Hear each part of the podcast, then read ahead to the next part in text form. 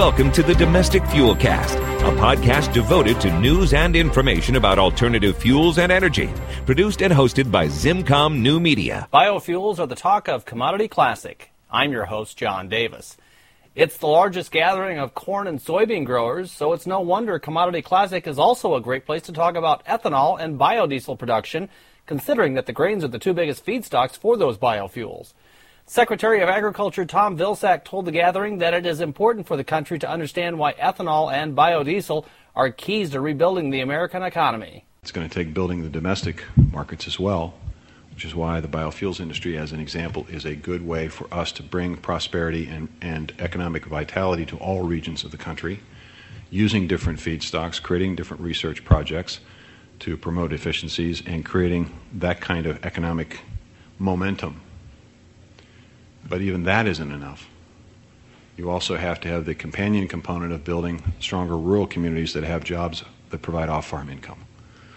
Uh, whether it's uh, biofuels where somebody has to operate and maintain the plant, or whether it's a small business that's aided by expanded broadband access, or it's a local processing facility or slaughter facility or warehousing facility that allows better linkage between local production and local consumption, you're building a local economy. One of the impediments to growth in the ethanol sector has been the blend wall created by the 10% ethanol blend limit with regular gasoline. Vilsack understands farmers and ethanol producers' frustrations with the delay in the government implementing a 15% ethanol blend, but he explained the delay is because there's testing going on at the Department of Energy. The testing is important in terms of uh, expanding uh, the, the, the blend rate so that we know precisely what engines are, are impacted negatively or positively by E15.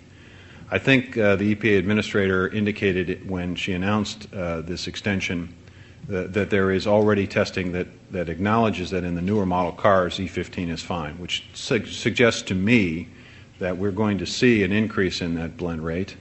The question now is at what point do you essentially say these cars can use E15, these cars can't?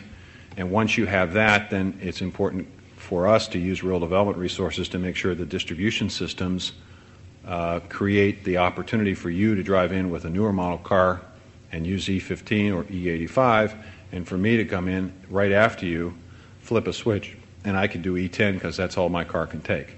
What we want is consistency, and we want we don't want a circumstance where um, a blanket approval is given, I drive in with my car, and the next thing I know, there's a problem with it, and I blame it on ethanol, and it creates a, a, a, sort of a decline in the market.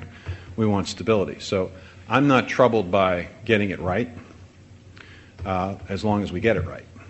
And, uh, and I, I, think we're, we're headed in that direction, and I'm, I'm, I'm anticipating that we're going to see uh, uh, some, some increase in that blend rate.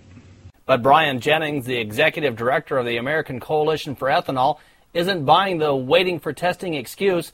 He says the higher blends have already been tested and proven effective. And so I think that is frustrating to a lot of us watching this process from the outside, understanding that blends like E20 and E30 can work and do work in these engines that are not modified. It seems to me that there's a lot of political pressure on EPA from some corners, the small engine community particularly, to try and find that needle in the haystack that may or may not exist that says, oh, maybe there's a problem with E15. And so what they're doing now is looking at the catalyst durability in cars, and they're also doing some more work on small engines. But it does seem frustrating to us that they keep looking for some sort of an excuse to delay or not to make the decision.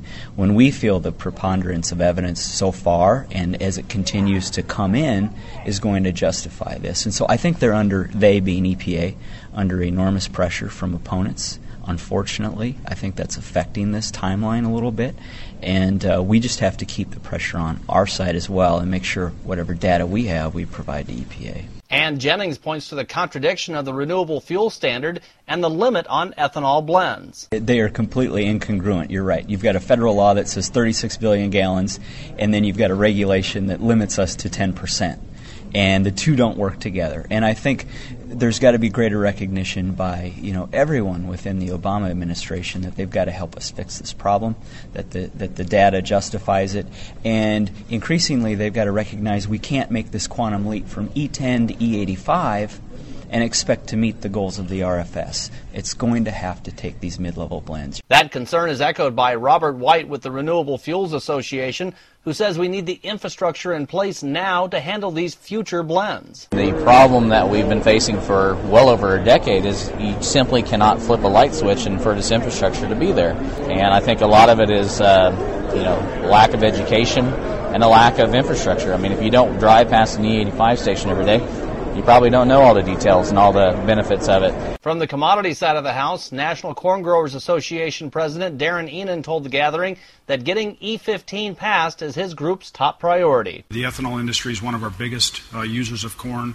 If you look at the uh, bushels we're projected to grow into the future, uh, we know we can supply corn for all of our needs, especially the ethanol industry. And so, to, to as a corn grower, to use up those extra bushels, we need those higher blends, uh, not only to help our bottom line, help the ethanol industry, uh, and help all of agriculture as a whole. What kind of excitement is there among your producers about the, the potential of this issue? Well, this is a game changer because, again, we're producing more bushels. We've got to find more demand uh, for our product, and, and the ethanol industry can give us that growth demand.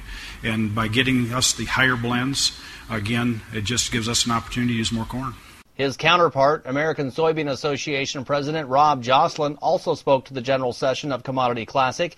He said the soybean industry's top priority is to get the federal dollar a gallon tax incentive for biodiesel implemented again. We need it now. Biodiesel tax incentive put back in place. It's costing the U.S. soybean farmers 25 cents for every bushel. On my 500 acres of soybeans, that's over $6,000 a year.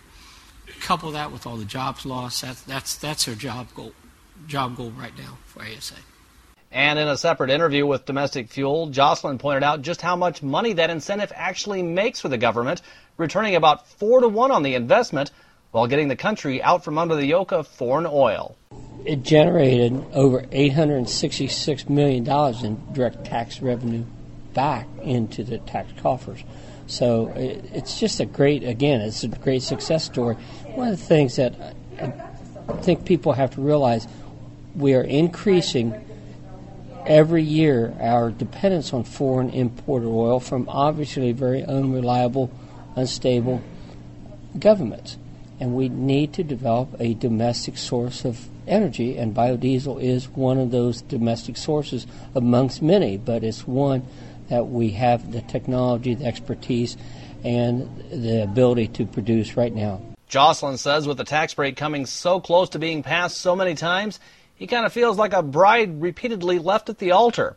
But he says they're working on getting the incentive implemented for the long term. Right now, we're just working on a one year tax extension because we think that's, that's the most uh, easiest thing to pass. But before the end of the year, we clearly need a five year tax ex- extension. We had the same thing happen last year. It was passed late in the year.